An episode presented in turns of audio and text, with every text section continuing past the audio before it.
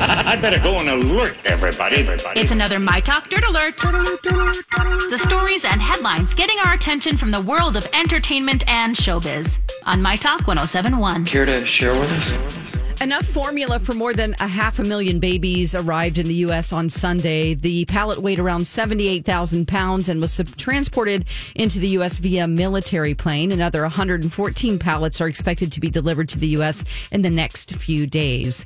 Kate McKinnon and Pete Davidson said goodbye on S N L this weekend. They are some of the longest tenured cast members.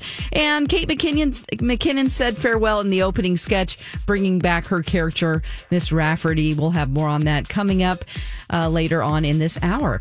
And Mick Jagger, he is not here for your comparisons uh, of him and Harry Styles. Uh, Harry Styles, really, does he have moves like Jagger? Were not, according to Jagger himself. In an interview with London Sunday Times, the Rolling Stones frontman said Styles had a superficial resemblance to my younger self, but he doesn't have a voice like mine or move on stage like me.